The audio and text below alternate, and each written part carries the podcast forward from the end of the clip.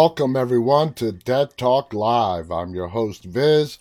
Want to welcome all of our viewers. Thank you for tuning in tonight. If you're joining us for the first time and want more information about our show, you can visit us on the web at deadtalklive.com, as well as visit any one of our five social media platforms where this show streams to, which includes YouTube, Instagram, Facebook, Twitch, and Twitter.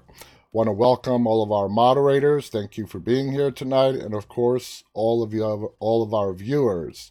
Uh, appreciate you being here. Hope you could spend the next hour here with us. I uh, want to welcome uh, Guerre, who's with us on Instagram. Slevantia, sorry, I know I butchered that. Uh, AZ Gamer is joining us on Instagram as well. Junior Marcio 95 is also with us.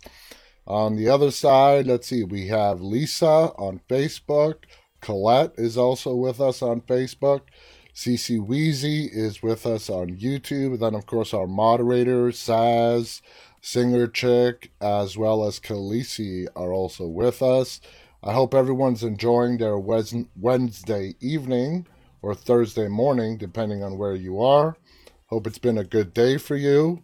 Uh, Douse is with us on Facebook from uh, Minnesota, chilly Minnesota, that chilly upper northwest, Midwest. Uh, thank you for being with us, Douse from Facebook. It's good to have you with us.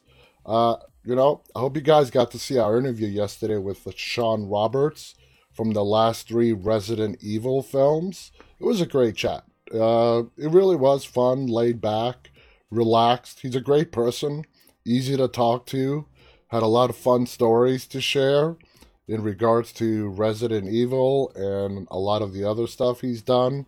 I hope you guys got to watch that. If you're interested, if you missed it and you're interested in rewatching it, that along with all of our other episodes, including our interviews, are available throughout our social streaming uh, network on five different platforms. Probably the easiest one to use and find them would be YouTube uh, because YouTube is exclusively made for videos.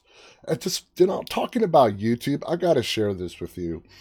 Uh, for those of you that have been following us for a while, you know that during last summer at some point, I posted the Walking Dead webisodes.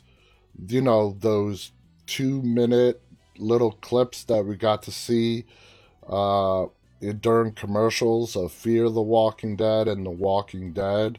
What I did though is I combined them all together and I posted them for people to watch on YouTube.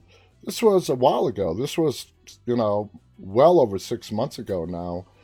Uh, you know, it gained medium traction, but for some reason, over the last week, viewership for those webisodes, which include Flight 462, uh, Red Machete, of course, from The Walking Dead, has just exploded.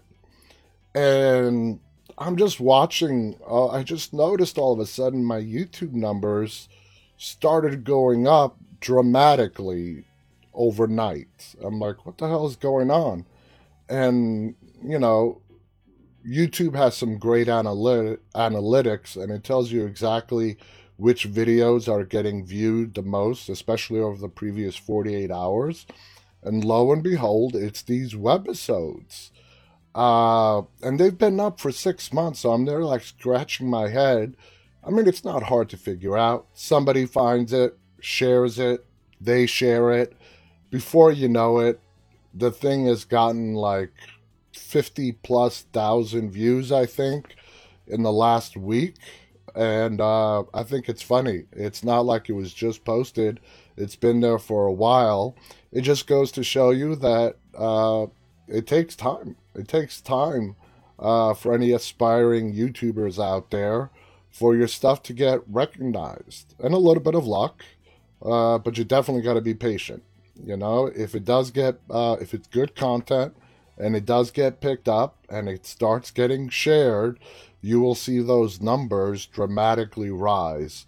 For me personally, I don't really, I don't want to say care, but I don't pay that much interest into the numbers.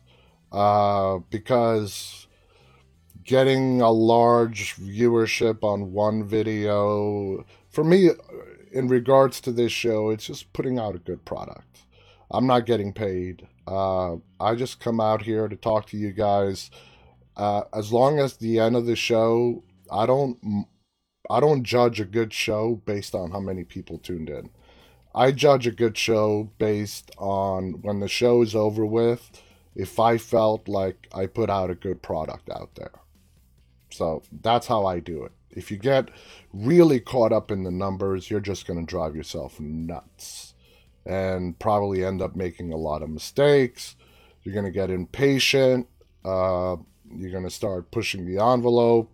And instead of the numbers going the way you want them to go, they're going to start going the opposite direction. So, just a little side note for any aspiring YouTubers, streamers out there, just keep that in mind.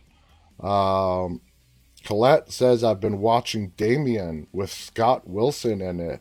Oh, good old Scott Wilson, Herschel. Uh, Khaleesi writes, You always do, Viz. Love it here. Thank you, uh, Khaleesi. Uh, Douse writes, I just finished Clarice after you mentioned it the other night. Loved the show, so thank you. It was great to see Abraham. It's an amazing show. And Tuesday, we're going to have uh, Marnee Carpenter, who plays uh, Catherine on Clarice. And I'm so stoked to talk to Marnee and get the inside scoop on Clarice. Uh, we're going to have a lot more people from Clarice, but for right now, Marnee is the one that's confirmed. She is going to be with us uh, Tuesday, Tuesday night at our regular time of 9:30 p.m. Eastern, and uh, you know she plays Catherine Martin, the same Catherine Martin who was in Silence of the Lambs that uh, Clarice rescued from Buffalo Bill. Uh, I think it's amazing that they've transferred, that they've brought her character over into the new TV show, and they didn't just forget about her or Ruth Martin, who's now played brilliantly by Jayne Atkinson, who's also been on The Walking Dead and every other show you can imagine. Uh, Jayne Atkinson, I love Jayne Atkinson. I'm a big Jayne Atkinson fan. Mm, I've I've joked about this, but almost every role that we watched Jayne Atkinson in, and for those of you who don't know, in The Walking Dead, Jayne Atkinson played Georgie for you know that one or two episodes that she was actually on.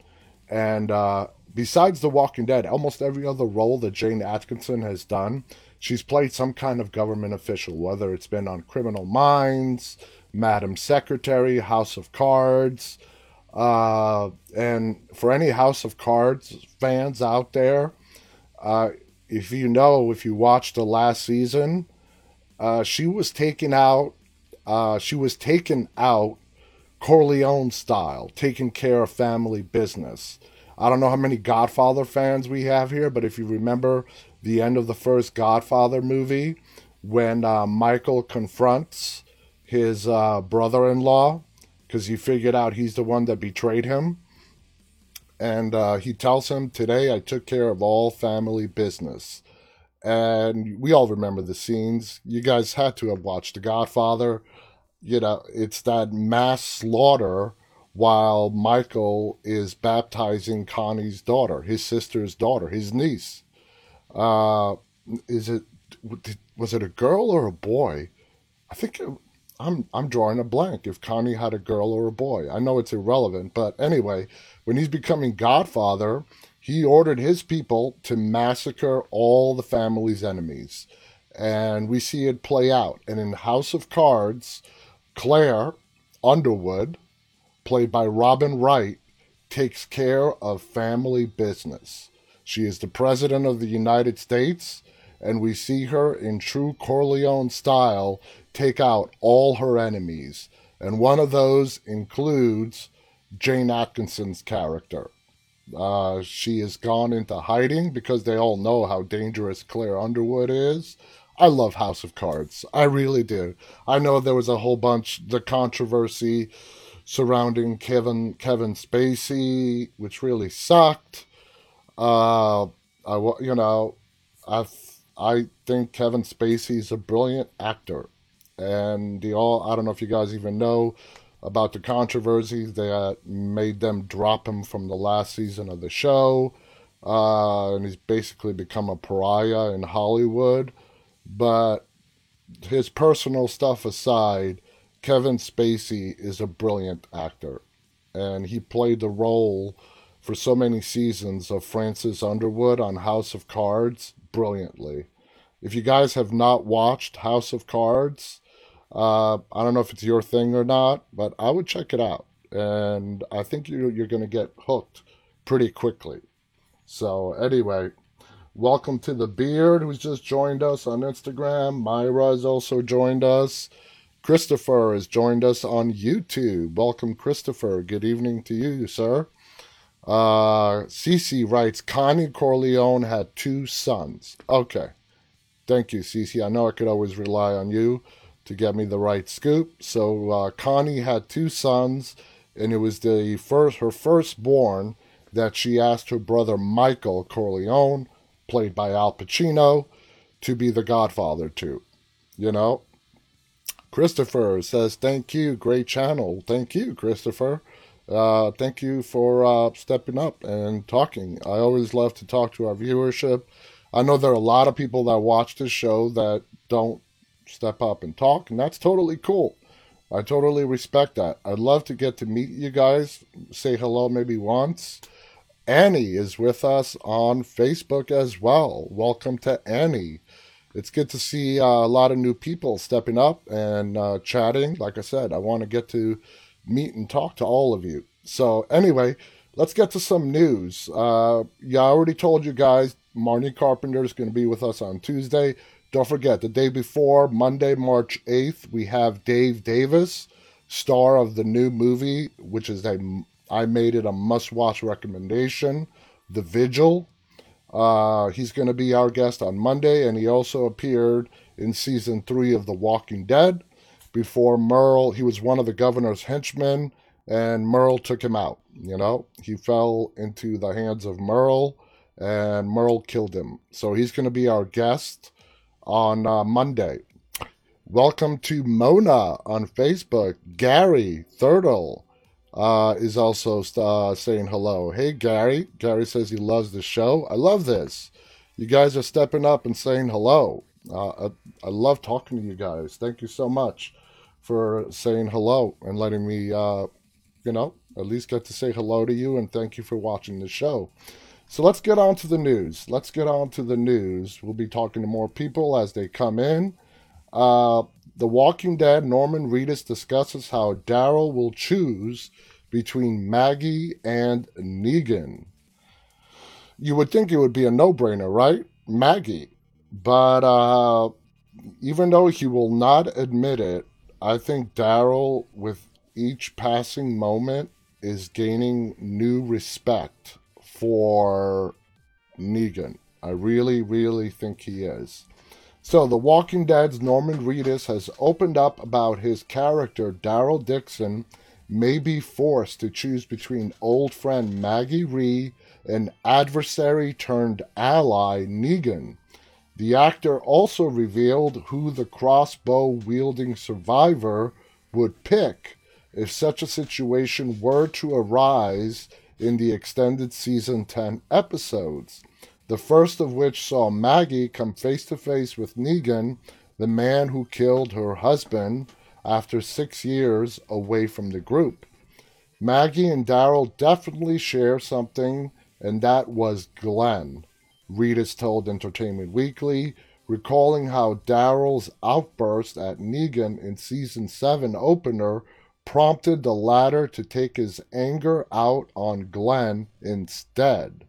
So we all know that. If it wasn't for Daryl's little outburst and taking a swing at Negan, Negan was not planning on killing two people that night.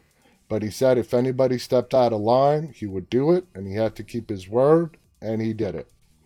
Uh, Daryl really took it hard, as did Maggie, but he took it upon himself that it was his fault that it happened. He took that with him into the, the whole next season with the torture and all of that stuff. They had conversations, Maggie and Daryl, about forgiveness and it's not your fault and all these things. I think it gave them a closer bond having Maggie come back. It's a reminder of better times and of the people that we've lost. House uh, Home Sweet Home, the latest installment of the post apocalyptic horror series, saw Maggie resolve to move back to Alexandria with her and Glenn's young son, Herschel. They did a great job casting young Herschel. Having discovered that her former home, Hilltop, had been destroyed during the war with the Whisperers. But with Negan currently a resident there, how long is the peace realistically expected to last?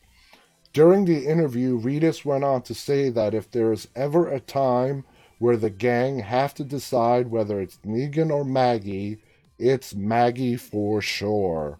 And that Negan's track record of doing good things to largely benefit himself would play a factor in the decision.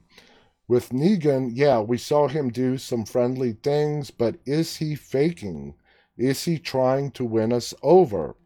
I don't think so.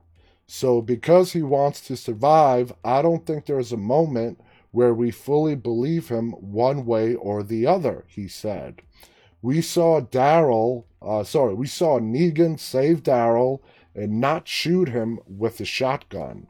Then we saw Daryl save Negan by killing Beta for him. I don't really see that scene that way. I see the both of them teaming up, taking out Beta. I don't think Beta uh, you know, yeah, if it would have continued one on one between Beta and Negan, Beta would have probably won. Uh, but at the moment that Daryl swooped in and stabbed Beta, I don't think Beta had the upper hand and was ready to kill either one of them. That's how I saw that scene play out. We saw these things happen, but we don't have a friendship bracelet with Negan right now. So I don't know. I don't know what you guys thought of that scene. I did not really see it the way they saw it. Singer Chick writes, it looked so much like Glenn sitting there in that tree with his little hat on, just like Dad. And you can tell by the look on Daryl's face when he saw Herschel. He hadn't seen him in so many years. You can just tell by the look on his face. He was instantly reminded of Glenn because, you know, Herschel and the casting they did for Herschel, he very much looks like he could be Steven Yeun's son.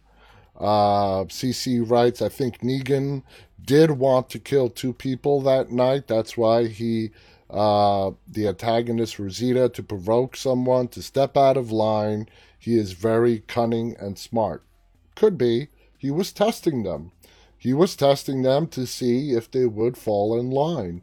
Daryl failed. And because Daryl failed, he punished Daryl by killing Glenn. That's how sadistic Negan was back then. Uh, Khaleesi writes, You got all teary eyed. Colette writes, I don't think Daryl will ever trust Negan. Yeah, you know, that's the thing about this world. You know, back during All Out War in season seven, we never would have assumed that Daryl and Negan would be in the same space together without one of them killing the other. But look where we are now. Time has a way of changing things. Uh, I don't think Negan is doing this as a ploy. When he tells uh, uh, Carol in that scene that we saw when she's about to let him out of jail that he is just not cool with harm coming to anybody in Alexandria, I really believe him. I really believe that he's grown to care for the people of Alexandria. And even in this latest episode that we saw, literally a second before Maggie and him come face to face, as that wagon drives off, he tells them, you know, be safe. He cares about them. I really think he does care about them. Uh, welcome to Ajith from India fan from India. Welcome. Good to have you with us. So let's see what else we got for you. Um, Uh, I thought this would be interesting. The Walking Dead reveals the backstory of its badass slasher. AMC's The Walking Dead has finally revealed the backstory of Maggie slasher ally, who we've been calling the Mass ninja person, uh, and it's one of the show's most tragic. Uh, let's see, at the uh, end of last season of The Walking Dead, when Maggie arrived to help out with the Whisperers, she brought up, she brought back up uh, of her ranks the badass sing- sickle wielding slasher stood out the most, rocking a hockey mask and moving with ninja like speed and reflexes. Now, with season 10 bonus episodes unraveling, fans are seeing just how this soldier, Elijah, is being positioned, and it's similar to how Glenn was with Rick, a young but trusted ally.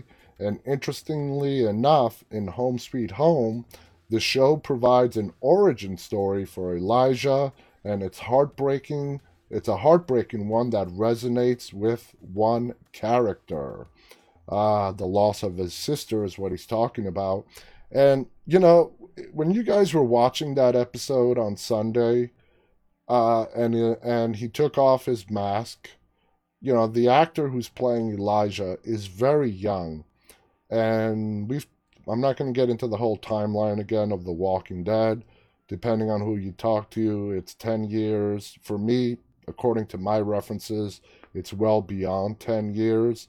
But Elijah must have been like the age of Carl when the apocalypse happened. And it begs the question who taught him all those badass moves?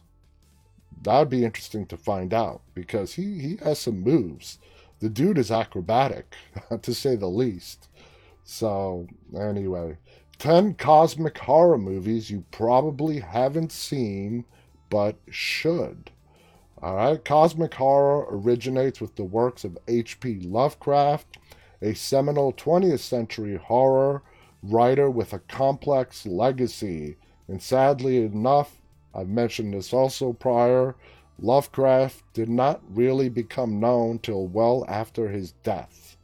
It would be great if all these people, artists, you know, going back to the Renaissance artists, that they would have gotten some attention while they were alive but instead they became uber famous after they died.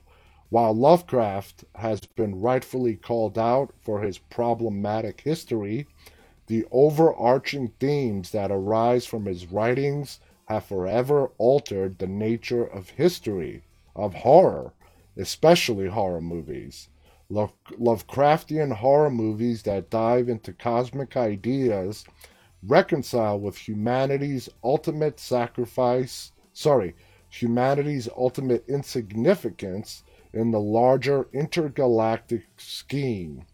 Through the tales of the occult gatherings, alien contact, and psychological unraveling, cosmic horror movies explore the deep seated fears people possess when it comes to the unknown.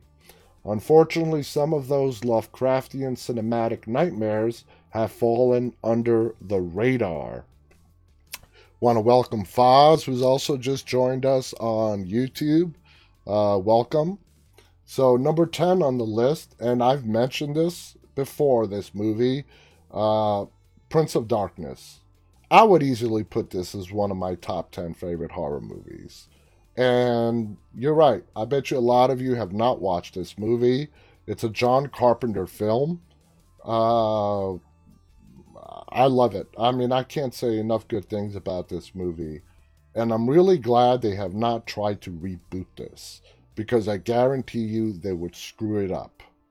I just guarantee you they would screw it up.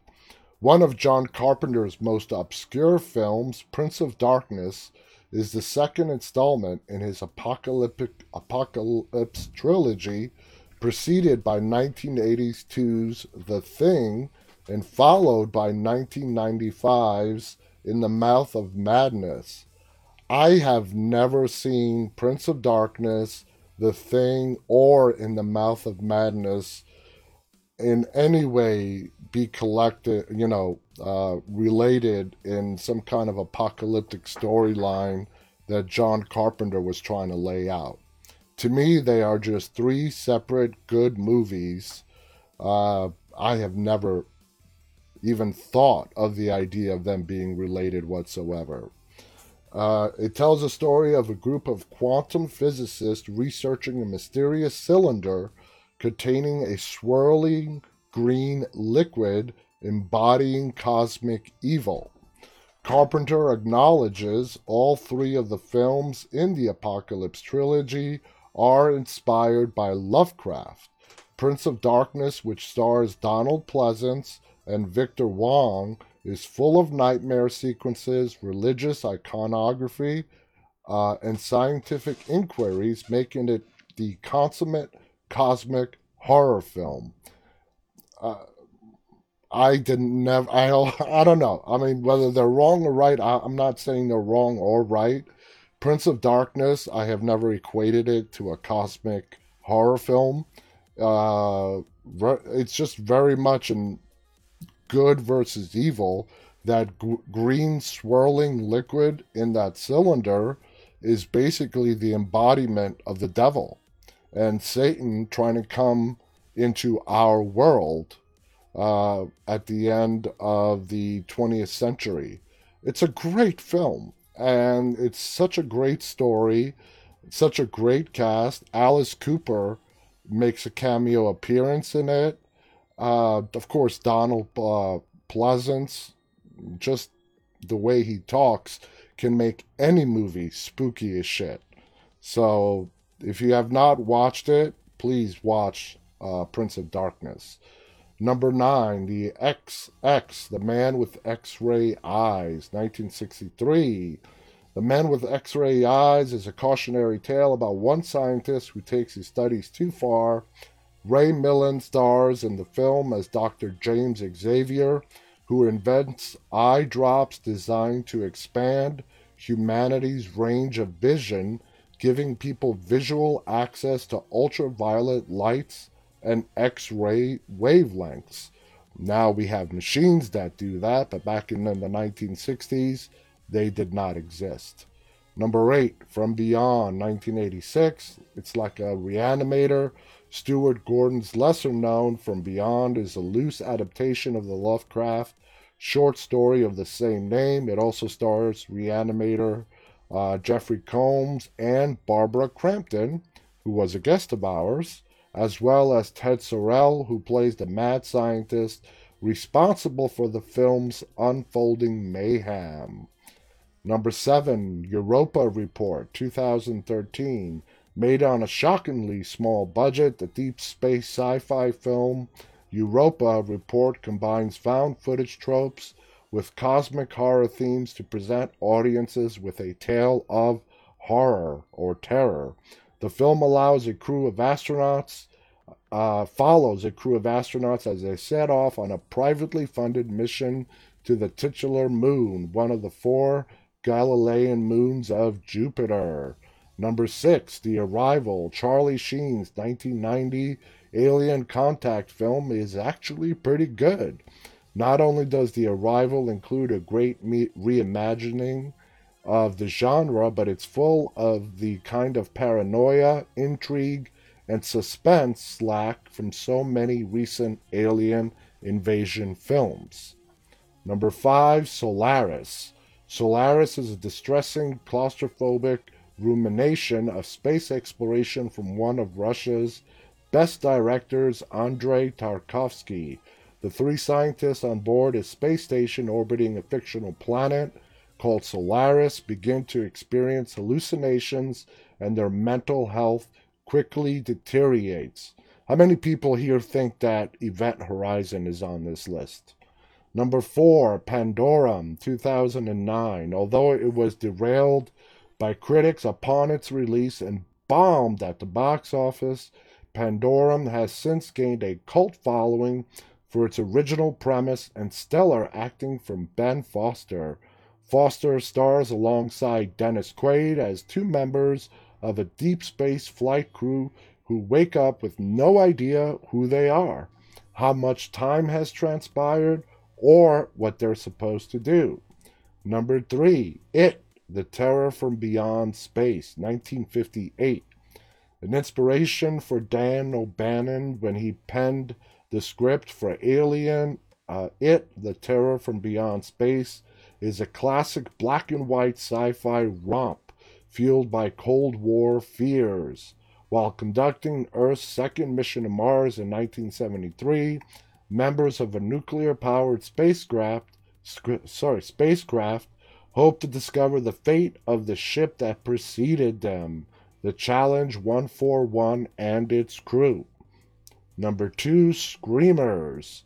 Dan O'Bannon's actually wrote the screenplay for Screamers, which is technically based on Philip K. Dick's short story called Second Variety, another film that did poorly when it was released.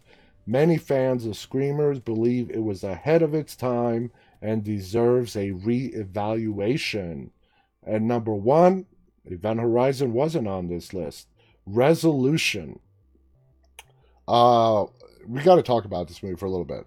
An earlier effort uh, from indie sci fi mavericks Justin Benson and Aaron Scott Moorhead, Resolution is a brilliant film about friendship, drug addiction, and bizarre creatures lurking in the darkness. When Michael's best friend Chris, an addict, refuses to go to rehab, Michael decides to confine Chris in his remote cabin while he detoxes. This questionable move forms the film's early tension, but it gets even more peculiar when they re- when they start to realize the local UFO cult may be right about alien entities. Resolution exists in the same universe as Benson and Moorhead's two, 2017 feature, The Endless. Now, I don't know how to explain Resolution or The Endless. They are two movies in the same universe that actually you can call them sequels very easily and you can't really argue against it. Uh, I'm trying to think of the best way to describe it. Yeah, he takes his friend to his cabin, but what happens is once they are there, they can't leave.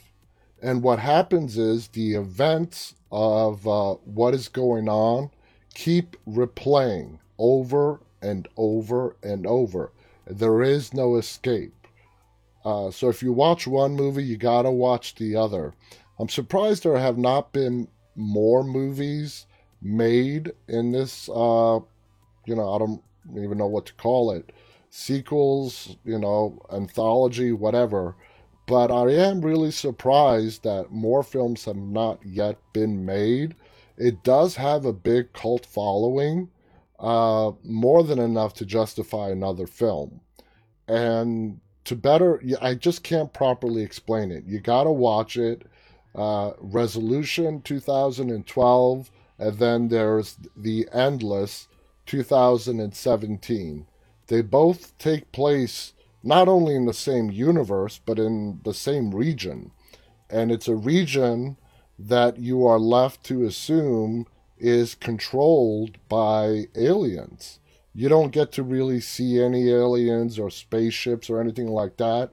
But the way the environment is controlled is it's a time loop. And the events keep replaying over and over and over, and there's no escape and they realize that they are in a time loop. And in one movie, you see uh, characters from the previous movies try to kill themselves. It doesn't work. You can't kill yourself. There literally is no escape. So they just they die and then they come right back to relive the same events. So anyway, that's what that's about. I don't know if you guys are interested in that type of thing, but it's for me, it's definitely worth checking out.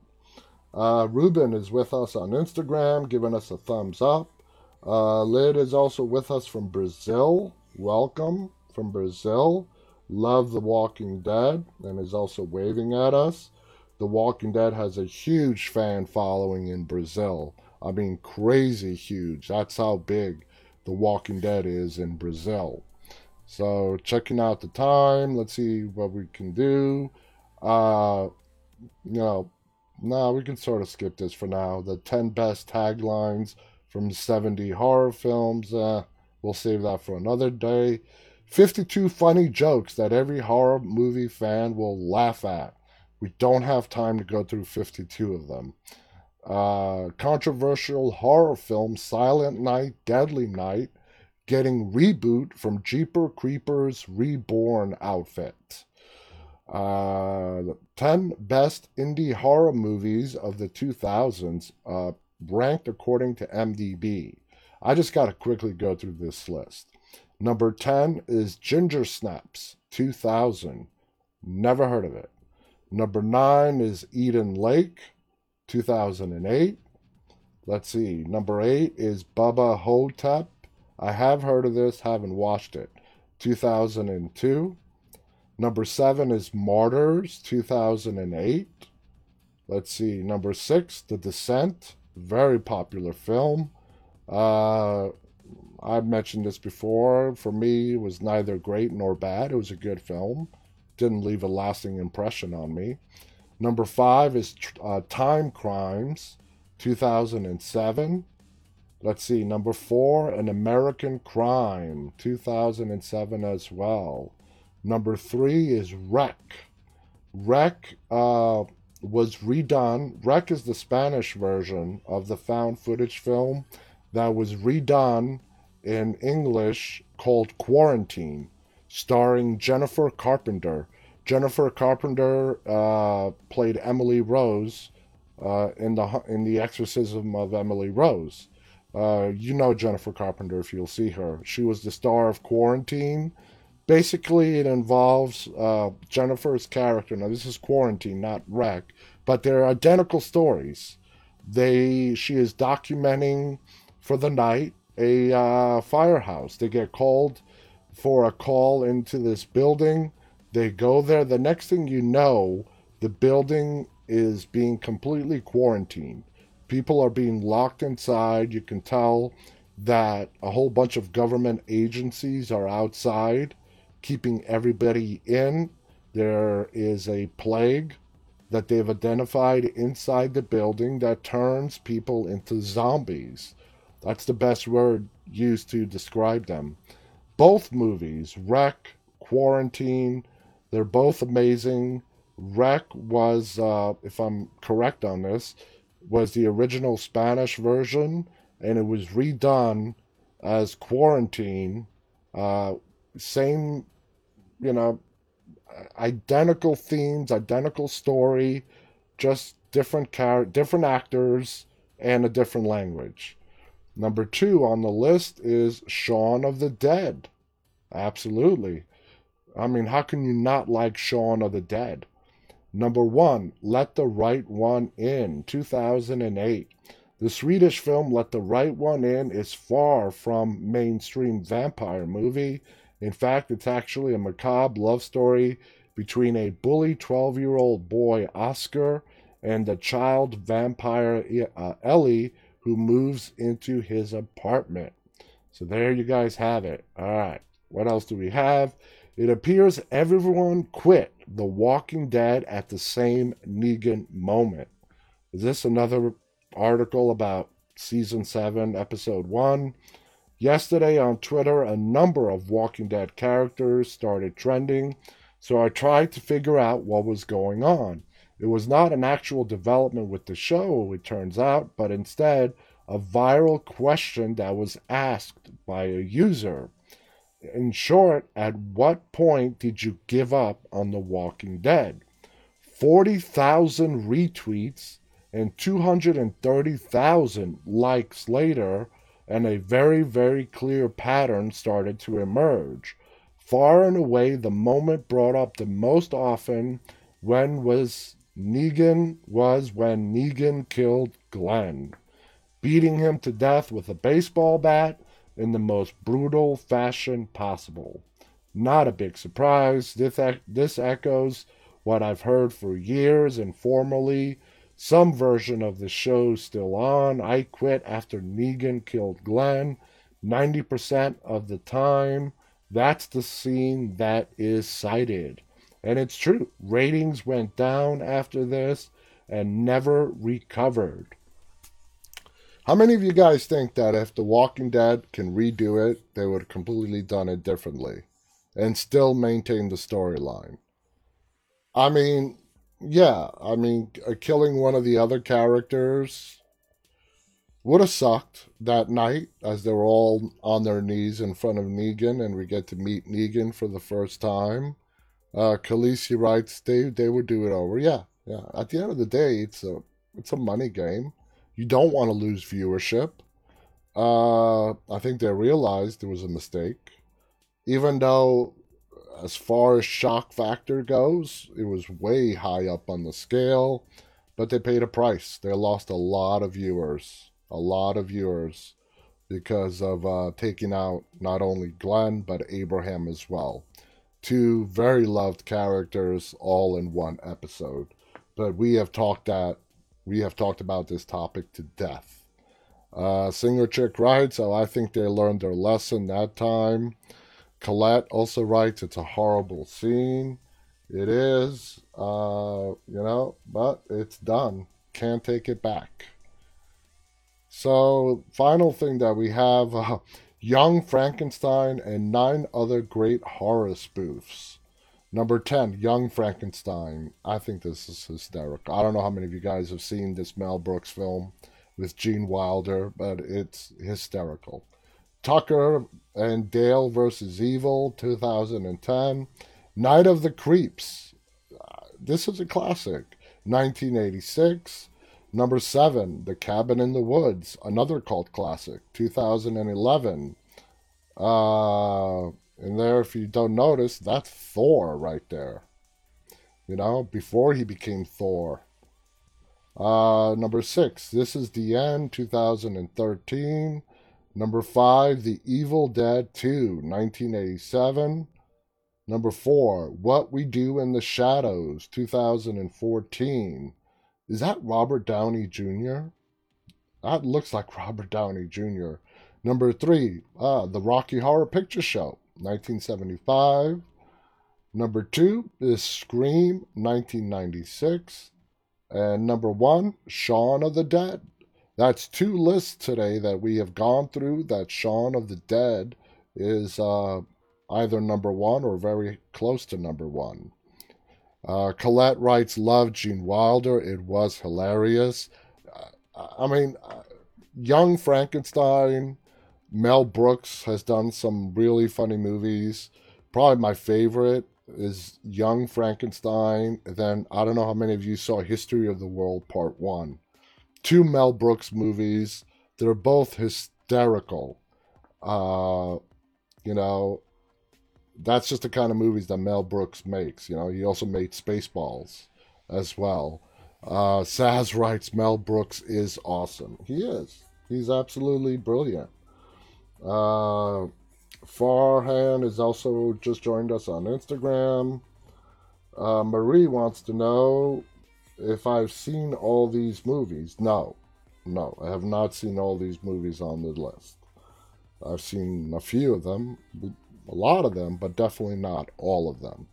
So, in the remaining time that we have, we are going to be talking about social commentary in horror and why horror is really used as the medium to uh, portray or talk about so you know make social commentaries.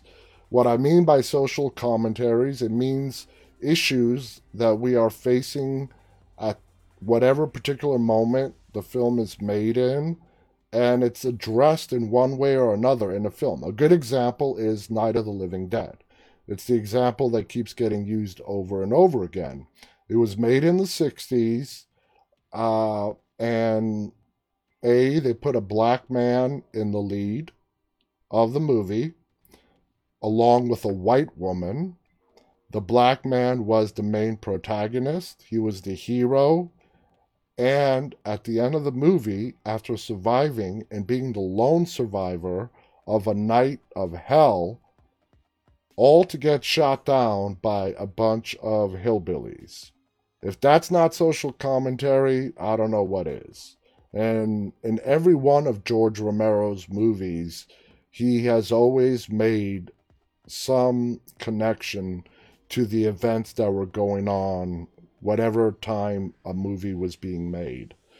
Uh, there's not a lot of video out there, and of course, I don't have enough time to put a video together. There is this one long video, we're sort of going to scan through it, that explains some of the social issues and some of the movies and how horror has changed uh, and implemented a lot of social issues slash social commentaries into those movies. So we don't. It's a 25 minute minute long video. We're not gonna. Obviously, we don't have enough time to watch it all. We're just gonna skim through most of it and just see what we can figure out. So. Let's go ahead and watch it. Times change, audiences change. The creature, the monster, the villain, I think is allowed to evolve. The social thriller film is in, and it's reinventing the horror genre as we know it. Now you're in the sunken place. In 2017, Jordan Peele's smash hit Get Out not only generated an endless stream of think pieces and dialogue about enduring racism in our nation, White family?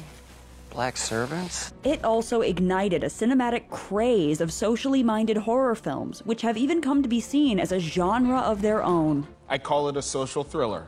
The trademark of the social thriller is that it devises its scares around hot button, politically charged issues that make us uneasy. Every year, these liberal elites, you know, the globalist cucks who run the deep state, kidnap a bunch of normal folks like us and hunt us for fucking sport. Horror movies have always found new ways to crawl under our skin, routinely reinventing themselves to maintain a grip on viewers. Maybe it's some kind of evil being that can read our minds and take the shape of stuff we're afraid of. So, what exactly scares us? You may look to common phobias like spiders, clowns, and ghosts. What Are you afraid of a little blood?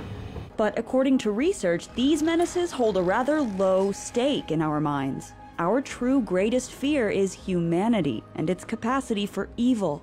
There is evil in this world. There's dark, It's true. awful things. And likewise, man made perils like war, terrorism, or simply society itself can give rise to terrifying cinema and TV. There are far worse things waiting man than death. If we look closer, horror films have always been full of social insight, inherently loaded with the subtext of our shared traumas, fears, and unrest. This is no dream. This is really happening. So, what exactly is the social thriller, and how does it provoke our collective anxieties in a new way? Here's our take on modern social horror and how it follows from the evolution of the horror genre through the ages. What are you people? We're Americans.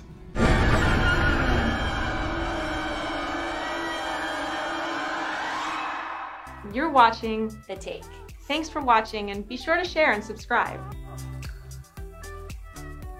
This video is brought to you by Mubi, a curated streaming service showing exceptional films from around the globe. It's like your own personal film festival. streaming social thrillers but are crafted to time. remind us that the true terrors are waiting for us once we leave the dark cinema and re-enter civilization. She wasn't a reflection. She was real. While the term social thriller has popped up in individual film reviews and criticism since at least the 1970s, it wasn't generally used to connote a distinct cohesive genre. Then, in 2017, Jordan Peele coined this label in its modern incarnation, defining the social thriller as, quote, thriller slash horror movies where the ultimate villain is society. There's something wrong with the world, isn't there, Maya? There is something wrong, Selena. As Peele has put it, it's about the notion that to find the scariest monster, we need to look no further than the human demon. I'm and when I curious talk about as to how many of demon, us I'm think, talking about like, the evil we're capable of collectively. For Are Get there any Out, people out Peele there found that would- that inspiration in a that, you know variety of precursors That to the might be a modern social idea. thriller, like 1968's Rosemary's Baby, which tackles issues of female disempowerment and control over their bodies. I didn't want to miss baby night. You. And a couple of my nails were out? ragged and After protagonist Rosemary is raped by Satan himself, Her pregnancy is medicated and managed by hostile, controlling men. Mia Don't read Farrow. books. No pregnancy was ever exactly like the ones described in the books. Rosemary's own body becomes an long enemy, time while all decisions about this, what to do with it are taken away from her. again. So the film dramatizes its time period's historic battle for women's rights, as well as male fears of female agency. Just be a mother to your baby. These themes of control Obviously, over women the and their bodies is also great, play out in another movie in based on an TV Ira Levin novel, format, 1975's uh, The Stepford several Wives, years set ago, in a dystopian suburb where the women are very good as well. suspiciously the subservient to their title, husbands. I Baby. want to please him now. When it's So if revealed that the housewives are actually Baby, cyborgs that programmed by the Men's uh, Association, you know, this it's a TV analogy for women being brainwashed by the patriarchy offers a concise feminist critique of old fashioned gender roles. I like to watch women doing little domestic chores. Other prominent social thrillers have focused on racial tensions. In 1968's Night of the Living Dead, released at the end of the civil rights movement, African American protagonist Ben is trapped in a house with unequipped white people who must reluctantly rely on him to survive. The civil rights movement never ended. It is still ongoing today. That's my But we have to personal try to opinion. board the house up together. While director George Romero said his film wasn't consciously intended as a racial critique, critics have read Ben's preparedness to take on the zombies as a product of having faced the horrors of racism his entire life. Don't you know what's going on out there? This is no Sunday school picnic. In 1992's Candyman, the film's Black Boogeyman is the ghost of a former slave who was murdered for impregnating a white woman. Father executed a terrible revenge. Poor Candyman. We never learn his real name, nor are we asked to sympathize with him. So the film highlights America's ugly history of demonizing black men like Candyman against the backdrop of urban redone. plight and the housing released, uh, projects he this year. haunts. You know, whites don't ever come here except to cause us a problem. One quality that distinguishes a good social thriller is that it reveals multi layered and complex feelings around political topics that so often get reduced to simple us or them party lines in public discourse. Get Out wouldn't be a very interesting movie if its message were simply that people are racist or racists are bad. Instead, the plot is looking more specifically at self congratulatory liberal types who think of themselves as inclusive and progressive. I would have voted for Obama for a third term if I could. but who, when it comes down to it, are determined to preserve the status quo that keeps them on top. The result is a cinematic experience that confronts us with how much more pervasive racism is than we generally like to think. I do not like the deer. I'm sick of it. They're taking over. They're like rats. See, that's why destroying the horror ecosystem. is and the it makes perfect viewers medium uncomfortable because by forcing them to question their going own on complicated, in the repressed real racial allegiances. is sort of like a horror, The horror, horror film. genre's convention of Except symbolically evocative reality. monsters is especially effective at bringing out the full, messy, complicated spectrum of our unease about social So questions not that are use in the reality anything but to simple. make these kind of movies? It's perfect fit. Who knows? Since Peele popularized the social thriller, critics have eagerly applied the term to a wide range of new films that tackle complex problems like race, class, oppression, and sexuality or gender, as well as retroactively to past classics. A number of prominent films to be grouped in this category, like Boots Riley's Sorry to Bother You and 2020 Oscar winner Parasite, merely have horrific elements, and the term has even been extended to examples far outside of the horror genre. When Peele curated his BAM film series, The Art of the Social Thriller, he also included Joe Dante's more comedic The Burbs, Hitchcock classic Rear Window, and even 1967 comedy drama Guess Who's Coming to Dinner, about an interracial couple meeting their soon to be in laws, because he views his own Get Out as sort of a thriller take on Guess Who's Coming to Dinner. Mom and Dad, my uh, my my black boyfriend will be coming up this weekend, and I just don't want you to be shocked. Still, some have questioned the craze for applying the social thriller label to any vaguely horrific movie with something to say, or any horror movie good, that's especially Cece. good. Critics argue that the category, like the related elevated horror label that's been thrown around lately, plays into a long history of the horror genre being critically big homie ignored and Instagram, dismissed as not serious. As Emma Fraser wrote for Sci Fi, social thriller is essentially a fancy way of talking about a specific kind of horror. But by dressing this genre up, it actually does it a disservice. Horror is much smarter than it is often given credit for. In fact, arguably, many of the best horror films throughout history could qualify as social thrillers, as they so often symbolically express our shared cultural anxieties as literal monsters. In order to understand why this socially conscious breed of horror is thriving today, it's helpful to look back at the evolution of horror in cinema over the course of US history. All right, we're not going to do that because that's where it gets really long. But here's my quick take on horror and why I think it's probably the most popular genre out there. Horror is not just exclusively about blood, guts, and scare. It is so many, so many different things. I saw a movie the other day, a great movie on Amazon called The Lie. It's about a girl and her, a 15 year old girl and her friend. I'm not going to spoil it for you, but devise a, a plan that ultimately leads to a family be unraveling. And that's a horror film. There was not a, there was basically no blood, no guts, no gore, no jump scares but it definitely falls under the category of horror slash thriller. It encompasses so many different things that it's endless, and that is why I believe it is uh, as popular today as it's ever been, and its popularity is only growing. Uh, and it's a great medium for making movies that involve social commentary and deal with serious issues like racism and whatnot. Look at American Horror Story uh, several years ago with the whole cult that, you know, started murdering people just to gain power in government. It just goes on and on and on. Anyway, guys, thank you so much for tuning in. This hour has flown by as as always. Uh, if you want more information about our show, please visit our website at deadtalklive.com.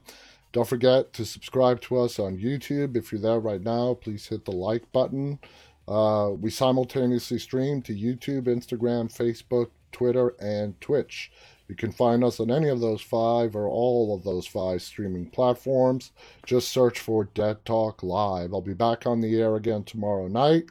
It's been a treat as always. Please stay safe. And until tomorrow night, stay walking, guys. Good night.